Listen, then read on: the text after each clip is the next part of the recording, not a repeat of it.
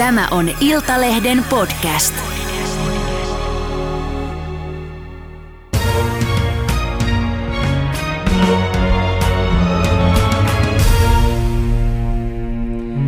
Tervetuloa viulisti ja omasta mielestä klassinen kapinallinen Linda Lampenius. Kiitos paljon, kiitos. Hei, onneksi olkoon. Sun oma elämänkerta 400 sivua, jonka olet itse kirjoittanut, on tänään julkaistu Kesytön elämäni. Täytyy sanoa, kun luin tuon kirjan, että what a life. Siis huikeita juttuja ja ei niin huikeita sopimuksia ja esiintymisiä ympäri maailmaa. Mutta sä sanoit, sä kirjoitat tässä kirjassa, että on tuntunut tähdelliseltä kertoa myös siitä, minkä olen aiemmin salannut. Mm. Niin mikä on semmoinen suurin salaisuus ollut, minkä sä nyt kerrot? No suurin salaisuus on se, joka koskee äitiä. Ja se on ollut hyvin vaikea asia. Et sen takia tätä nyt on, mä oon myös kirjoittanut tätä nyt niin kuin monen vuoden ajan ja välillä mä oon vaan heittänyt niin kuin paperit jonnekin sivuun ja miettinyt, että en mä koskaan voi tätä kuitenkaan julkaista. Mutta mähän en, mä kuitenkin, niin kuin mä puhun niin paljon siis rakkaudella siis mun äidistä, koska mä rakastan häntä niin paljon. Ja ne asiat, mä pelkäsin lapsena, niin kuin, että kun äiti oli sairas ja pelkäsin, että hän kuolee, niin ne vaikutti mun elämään niin paljon, että mä sain syömishäiriöitä sitten. Mm. Ja tietenkin siihen yhdistyi sit muut asiat myös, että oli aika kovaa se viulunsoitto, mutta niinhän se on kaikilla, jotka opiskelee klassista kyllä, musiikkia. Kyllä, kyllä. Mm. Mutta sä kerrot tässä kirjassa, että, että sun äiti oli sekä alkoholiriippuvainen että lääkeriippuvainen. Mm. Ja jo neljävuotiaana sä löysit hänet, löysit hänet eka kerran tosi huonossa kunnossa. Ja sä oot tilannut useamman kerran ambulansseja ja mm. äidillä on ollut selviä jaksoja, kunnes hän on aina uudestaan sitten mm. ratkennut ryyppäämään. Niin kannat sä vieläkin sitä lapsen huolta sun äidistä? Kyllä kannan, joo. Varmaan aina. Et, mutta sitten taas nyt just tämä, että tästä tulee ehkä helposti semmoinen kuva, niin kuin, niin kuin sä sanoit just, että hän niin kuin sitten ehkä ratkee sillä lailla niin kuin ryyppäämään. Mä en ole nähnyt niin kuin äitiä siis alkoholistina koskaan, Joo. vaan mä oon, hän on, hänelle annettiin unilääkkeitä teatterista, jotta hän pystyisi nukahtamaan niin kuin näytösten jälkeen. Ja ne on ollut enemmänkin ne lääkkeet. Ja mä oon todella, todella siis... Ähm, Mä oon ollut niin vihanen siis lääkäreille. Joo. Ja vielä tänäkin päivänä lääkärit kirjoittaa, just vanhuksillekin kirjoitetaan tämmöisiä niin kuin rauhoittavia lääkkeitä aika helposti tai hyvinkin mm. helposti. Ja se on siis ei mitään niin kuin vastuuta näillä lääkäreillä näköjään se, mm. siitä, mitä ne tekee. Se on mun mielestä aivan uskomatonta. No, Tiesikö Ulla äitisi, että tota, sä näin laajasti tuut kertomaan siitä, miten äidin riippuvaisuus ja aineessa oleminen on vaikuttanut sinuun ja, ja mitä hän on tehnyt? Tiesikö äitisi? Mm, ei.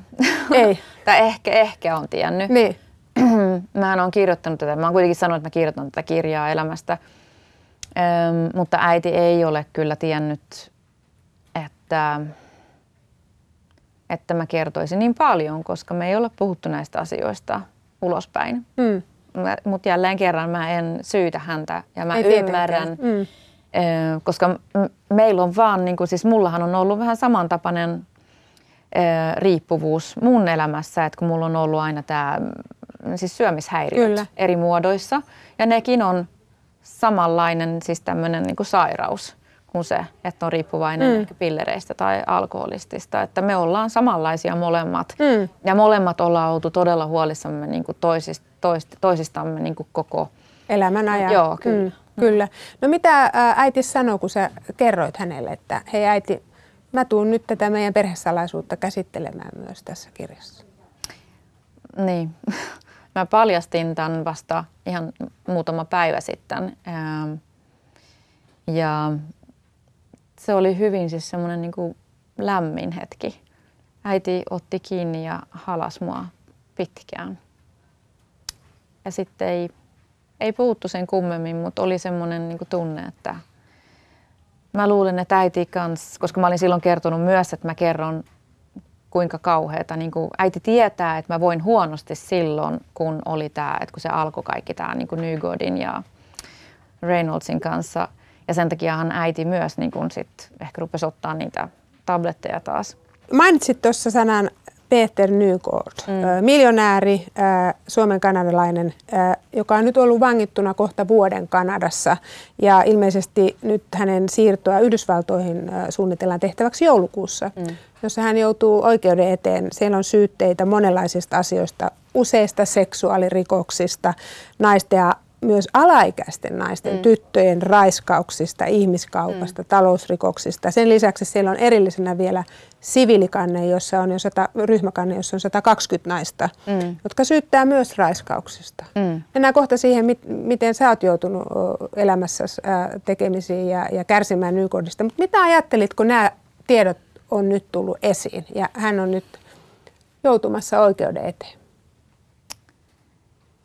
Aika hassua, koska mä en itse asiassa mä en saisi vieläkään sanoa hänestä yhtään mitään negatiivista. Mä en niin saisi sanoa, että on hyvä asia, että hän, jos hän saa rangaistuksen jos näistä asioista.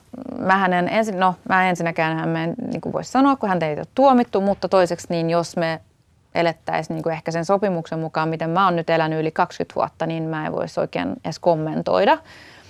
Öö, mutta kyllähän se nyt vaikuttaa siltä, ei noin moni ihminen voi valehdella eh, eri puolilta maapalloa. Että kyllä, kyllä niin kuin, ja sellaisen ihmisen ei kuulu kävellä missään täällä niin kuin kaduilla, pitää olla telkien takana. Hmm. Mutta mulle itselleni kanssa just tuli se, että silloin, että semmoinen shokki niin kuin siitä, että kun mä ymmärsin, mitä kaikkea on tapahtunut, niin mä jutellut niiden asianajien kanssa, jotka auttaa näitä naisia New Yorkissa – ja siellä kerrottiin, että just siinä huoneessa ja siinä talossa, johon Rita ja Seura silloin mut lähetti, siellä on tapahtunut suuri osa myös näistä raiskauksista, jotka on nyt tuolla. Mm. Ja mä mietin, niin että Herra Jumala, että mä niin kuin, mun mielestä hän oli niin kuin ällöttävä ja siellä oli kaiken näköistä ja tuli niin kuin, että joo nämä tämmöiset sortsit ja nämä, että mä ostan nämä sulle minkä väriset sä haluut ja oli Poreallasta, missä oli prostituoituja, sinne hän pyysi mut mukaan ja tämmöistä. Mutta mä en ole joutunut siis raiskatuksi. Mm. Ja, ja just se, että ne naiset, jotka on joutunut uhriksi, että heidän on, täytyy saada niin kuin se jotain. Eihän semmoista koskaan saa niin kuin tekemättömäksi. Mm. Mutta, mm. Niin, Nykod itse äh, luonnollisesti kiistää, hän, hän kiistää mm. kaikki rikokset, mutta äh, kelataan vähän tätä vyhtiä siis vielä. Mm, puhut tässä, että sä et voi vieläkään puhua, teillä on sopimus, mennään siihen kohta siis Nykodin kanssa. Mutta kerro ihan lyhyesti se, että miten sä aikoinaan päädyit juuri tuohon mainitsemaan Peter Nykodin äh, tota, taloon Yhdysvalloissa? Mm. Miten sä sinne päädyit? Ähm, mulla oli kaiken maailman kyselyitä. Silloin mä olin hirveästi mediassa 96. Ja sitten siinä vuodenvaihteessa 96-97, niin silloin ää, mä sain kuulla siitä, että, että, että joku toimittaja, en tiedä kuka hän on, mm. mutta Rita Tainola Seuralehdestä ää, sanoi, että on tämmöinen mahdollisuus, että voi lähteä ää, Oscar-gaalaan Los Angelesiin. Ja silloin mä otin Ville mukaan. Mulla oli oikeasti toinen manageri, joka oli mulla töissä, Tom mm. Merilahti, mutta hän oli joutunut sairaalaan. Ja silloin Ville tuli tilalle mukaan sinne. Ja onneksi tuli mukaan. Mm. Öö... Sulla sanottiin ilmeisesti, että susta tehdään, seuralehti tekee susta sitten jutuja, maksaa sun lennot ja hotelleja. Niin, anteeksi, joo, niin. kyllä. Joo, niin, että seuras olisi saanut niin kuin siitä, että mä pääsen Oscar Gaalaan, niin he saisivat niin kuin kansijutun. Niin. Ja no, niitä oli hirveästi niitä kyselyitä, mutta sitten toisaalta taas, kun on kasvanut teatteriperheessä ja, ja juttelin äidin ja isän kanssa, niin ne sanoi kanssa, että hei, että eihän tuommoista mahdollisuutta niin kuin toista mm. kertaa mm. saa, että, että mene nyt sinne katsomaan, niin. että onhan se aika jännä nähdä niin. niitä filmi Hollywood-tähtejä. Niin. Mm. Ja sen takia mä silloin ostin sen mun videokameran, semmoisen digitaalivideokameran otin mukaan. Eli mä oon myös kuvannut sitä, niitä päiviä, kun mä asun Kyllä. sitten siellä Nygodin luona ja siitä eteenpäin. Joo, niitä on nähty nyt pätkiä. Joo, Joo, ja niistä tehdään nyt dokumenttia. Joo. No, menitkö koskaan Oscar Kaalaan? Sait, oliko se kutsu sulle? Ei. Mitä ihmettä? Ei, vaan, vaan me, no, me tultiin sinne ensinnäkin lentokentällä, niin siellähän ei ollut, me, meitä ei viety hotelliin, vaan sanottiin, että viedään jonkun suomalaisen miehen luo, joka on Rita Tainolan ystävä. Tultiin sinne, no siellähän oli sitten, se oli hieno talo siellä rannalla. Ja sitten Ville ei saanut tulla nukkumaan ei saanut asua samassa talossa. Sehän oli jo niin kuin se ensimmäinen semmoinen aika outo asia. Mm. Vaan Ville joutui toiselle puolelle tietä semmoiseen pieneen matalaan niin kuin rivitaloon. Ja, ja siellä oli kaiken näköistä, mikä mun mielestä oli outoa. Että mä en koskaan riisunut vaatteita kokonaan. Mulla oli vähän semmoinen olo. Eihän mulle tapahtunut mitään, mm. mutta tuli semmoinen olo, että joku katsoo mua. Epäilit se kameroita? Niin, mm. koska siellä oli peilejä joka puolella. Ja sitten myös kun mä, mua vietiin ympäri siellä talossa, ja nämä mä oon kuvannut myös mm. sitten kaikki nämä huoneet, niin just, että siellä oli niin paljon näitä tämmöisiä TV-skriinejä ja kaiken näköistä, ja, ja ne oli niin kuin Nygodin makuuhuoneessa. Mm. Niin se, se sai mut tuntemaan silleen, että oli semmoinen ihmeellinen olo, Joo. mitä sitä näytetään. Niin. niin. Mutta e, kysyit se koskaan sitten? Eli että sulle sanotaan, että et, et lähde Oscar Kaalaan, me mm. tehdään susta juttu. Mm. Sitten siellä sut näytetäänkin Nykodin luo, niin kysyt sä koskaan kysynyt siis, kun sä kysyt kirjassakin, että, että miksi Rita Tainola ja Seuralehti lähettivät minut Nykodin kotiin, mm. niin mikä on tämä vastaus? Oletko sä kysynyt tätä koskaan? Ei. En mä tiedä. Siis ehkä ja Ritahan oli seurassa töissä silloin, että ensinnäkin, että halusi ehkä jonkun hyvän jutun, koska musta kirjoitettiin niin paljon ja sitten saadaan tämmöinen niin joku, että mä oon siellä Jenkeissä. Mutta mä en kuitenkaan, kun mä en ollut siellä oikeissa Oscar-juhlissa. Niin sehän on huijaus. Niin, no, niin, sehän tuntuu vähän siltä. Mutta se, mikä siinä on outoa, on se, että tämä Michael Reynolds, joka mulle sitten esitellään siellä Nygodin talossa. Josta tuli silloin sitten myöhemmin sitten tuli, manageri. Anteeksi, Michael mm. Reynolds tuli mm. manageri. Hän seisoi siellä niin kuin ikkunan vieressä ja näkyy se hieno ranta siellä. Ja sitten Nygod sanoo niin kuin mulle, että hei kato, että toi mies tuolla, että, että se on niin kuin yksi Hollywoodin tai Los Angelesin niin kuin halutuimpia ja parhaimpia managereita. Mm. Että tuppa tapaa sanomaan hei. Ja sitten me juteltiin, että tämä on niin kuin Michael Reynolds. Ei mulla ollut silloin sillä lailla myöskään, tai siis mulla ei ollut syytä niin kuin epäillä, että ei se olisi manageri. Mm. En mä, en mä, vaikka mä olisin sitä mieltä, että Nygod oli outo tyyppi. Joo. Ja nyt vasta itse asiassa sen jälkeen, kun mä oon ollut sun luona, mä en silloin vielä sitä tiennyt, mm. mutta viime vuoden aikana, kun mä oon tätä paljon tutkinut, tai sen jälkeen, kun New York Times otti mun yhteyttä, Joo. ennen kuin nämä tuli esiin tämä koko homma, että ne niin. haastaa nämä naiset, niin eh, silloin mulle selvisi näiden asianajajien kautta USAsta, me löydettiin paperita, ne löytyy netistä, jos Joo. etsii, että Michael Reynolds on solminut sopimuksen Chaos Groupin kanssa siitä, että hänestä tulee manageri juuri kaksi kuukautta ennen kuin mä tulin sinne. Mm. Hän ei ollut koskaan tehnyt managerin töitä. Nämä löytyy netistä, joo, joo. okei, okay, mutta äh, niin, niin, se on se, oma... Joo, niin, joo. Mut, ei, no, niin. mutta jos ajattelet, että miksi, mä sinne, miksi mut sinne vietiin, niin. miksi hänestä tehtiin juuri silloin, kun mä vastaan, että okei, okay, mä lähden jenkkeihin, joo Silloin hänestä yhtäkkiä tehdään manageri. Mä tuun sinne, huijataan, että hän on ollut manageri vaikka kuinka kauan. Ja, eikä ollut. Ja, ja sitten mulla tienattiin kauheasti rahaa ja kaikki rahat hävisi jollekin toiselle tilille. Niin, josta sä kävit myöhemmin ö, oikeutta niin. myöskin, mm. koska et saanut Playboy-kuvauksista, etkä Ei, mistään muustakaan. Koska ne meni heidän tilille. Pennihyrä ja siis mm. Keus tota, yksi omistajista oli Nykort, Joo, näin? ja sitähän mä en tiennyt. Niin, et tiennyt myöskään. Mutta sä et ole koskaan siis saanut, et, et ole ikinä kysynyt Ritalta, että, että miksi sanoit, että Oscar Kaala, kun ei ollut mitään. Oletko koskaan sanonut? Ei. ei. En, mä en oikein edes halua keskustella mistään niin. hänen kanssaan. Okei. Okay. No sitten kävi vielä sellainen episodi, että kun sä olit antanut Seiskapäivää lehdelle sit myöhemmin haastattelun, mm. kerrot vähän mitä oli tapahtunut tuossa kyseisessä talossa ää, ja Nykoodista, niin hän haastaa sut Yhdysvalloissa oikeuteen kunnianloukkauksesta mm. ja vaatii sulta ensin 10 mm. miljoonaa dollaria ja myöhemmin ilmeisesti 40 miljoonaa. Niin mm. mitä sä olit sanonut siinä Seiskapäivälehden jutussa sitten? Joo.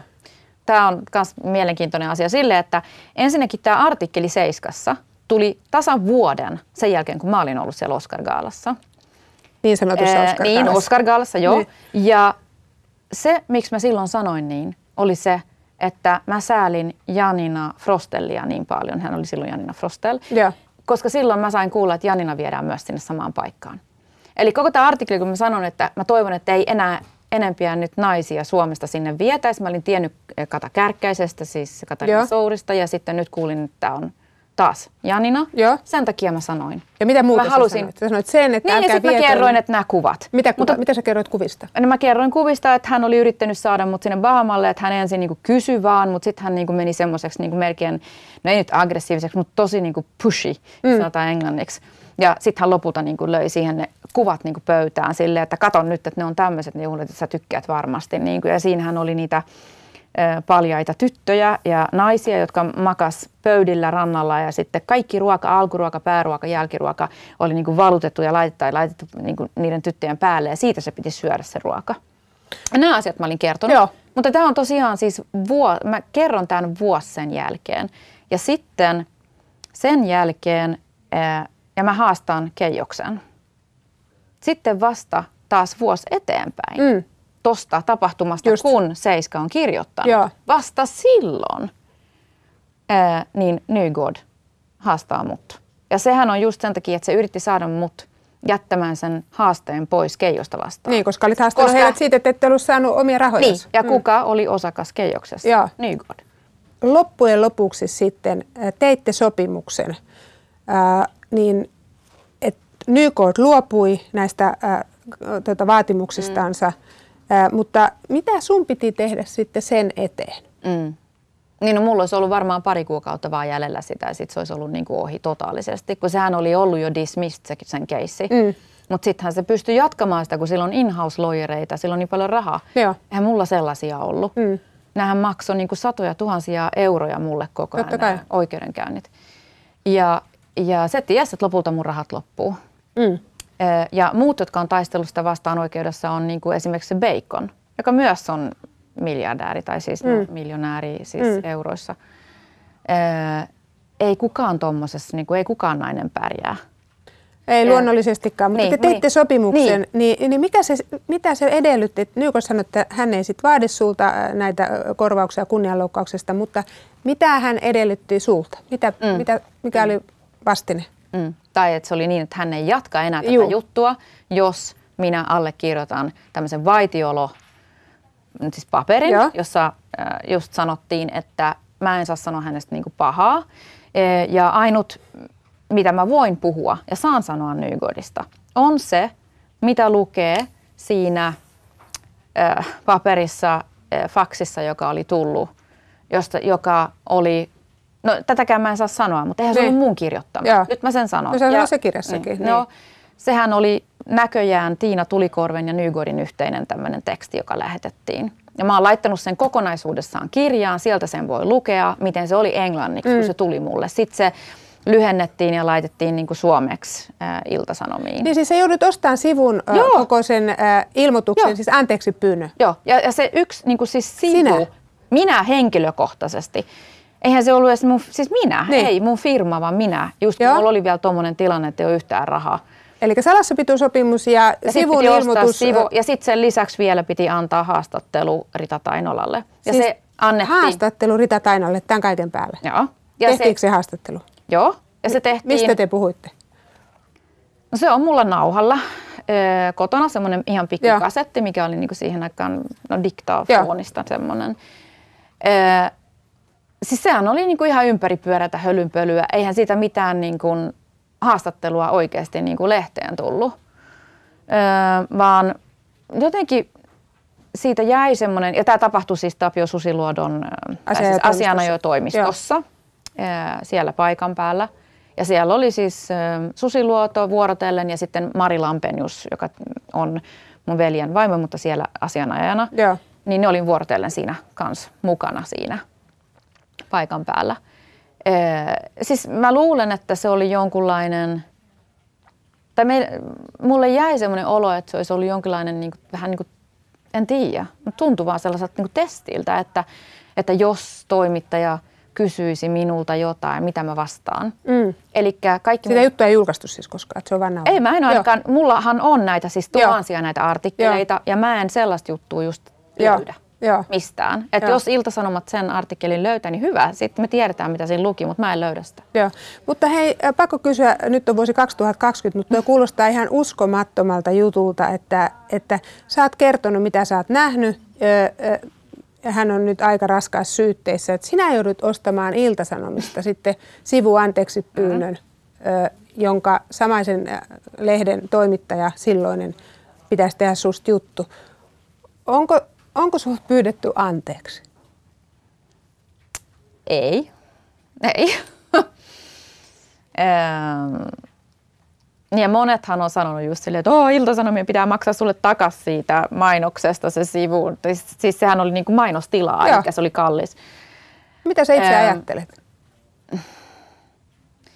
No mä en tiedä, siis jos Ilta-Sanomat, ne jotka on ollut silloin töissä siellä, niin kuin pomot, jos ne on niin kuin tienneet ja ymmärtäneet tämän tilanteen tai jotain, niin siinä tapauksessa on ihan käsittämätöntä ja siinä tapauksessa pitäisi maksaa, mutta sitten taas jos ne nyt eivät ole tienneet ja sitten ehkä niin kuin toimittaja sen takia, että hän on ystävä niin kuin Nygrenin kanssa käyttänyt tätä tilaisuutta hyväksi, että hän on siellä toimittaja, niin en mä sille sitten mitään mm. mutta, mutta voisi sitä kuitenkin sanoa samalla tavalla kuin seura on sanonut. Seurastahan on, on, on sanottu, että pyytävät niin kuin anteeksi. Ja se on Petri siellä nyt, joka on nyt viimeisimmässä numerossa taas sanoo. Mm että anteeksi, vaikka hän ei ollut sen kanssa tekemisissä, Joo. mutta että, että annettiin niin kuin jonkun ihmisen käyttää niin kuin lehteä hyväksi joihinkin muihin tarkoituksiin. Muihin tar- tarkoituksiin. Ja varmaan jotkut asianajat nyt niin kuin sanoo, että mitä sä nyt taas sanoit siellä tänään, että nyt sä oot puhunut liikaa. Mutta mutta toisaalta mä oon puhunut kolmen amerikkalaisen asianajajan kanssa, jotka myös niin on sitä mieltä, että eihän tosta pääse ikinä. Plus, että mä oon jutellut aika paljon ää, hänen poikansa kanssa. Mm. Nykyään sä asut sun miehen Martinin ja teidän kahden tyttärenne kanssa Ruotsissa. Mm-hmm. Niin onko mitään sellaista, mitä sä kaipaat sun näistä hulluista vuosista, kun sua vietiin ympäri maailmaa? Vaikka minkälaisia esiintymisiä, vaikka minkälaisia ohjelmia? Joo, mä kaipaan hirveästi kaikkea. Kaipaan? Niin, joo, joo. Esiin. No siis mä, niin, ja sit, tai siis kyllä mä esiinnyn koko ajan, kyllä. mutta mä oon niin enimmäkseen Ruotsissa. Mm. Ja se on ehkä just tämä, niin että et saada niin kuin matkustaa koko ajan. Mä oon niin pikkutytöstä just silloin se ensimmäinen matka silloin sinne USAan, kun mä olin kahdeksanvuotias. Ja silloin mulla heräsi niin semmoinen joku ihme tää sisällä ihan kuin jonkun olisi herättänyt henkiin niin. niin kuin mussa että mun on pakko niin päästä uusiin paikkoihin, nähdä uusia kulttuureja ja kokea uusia asioita. Se oli niin mullistava se matka sinne USAan ja Kanadaan 78. Ehm, ja se on musta niin kuin tosi vahvasti koko ajan, että mä haluaisin, niin kuin, että jos lapsilla niin kuin ei olisi koulua, niin, niin ne olisi niin kuin koko ajan ja mies, niin me, että me vaan voitaisiin mennä eri paikkoihin ja tehdä asioita. Mä kiitän sua tästä haastattelusta ja toivotan sulle kaikkea hyvää ja, ja kiitos kirjasta. Kiitos sulle tosi paljon, että mä sain tulla. Kiitos.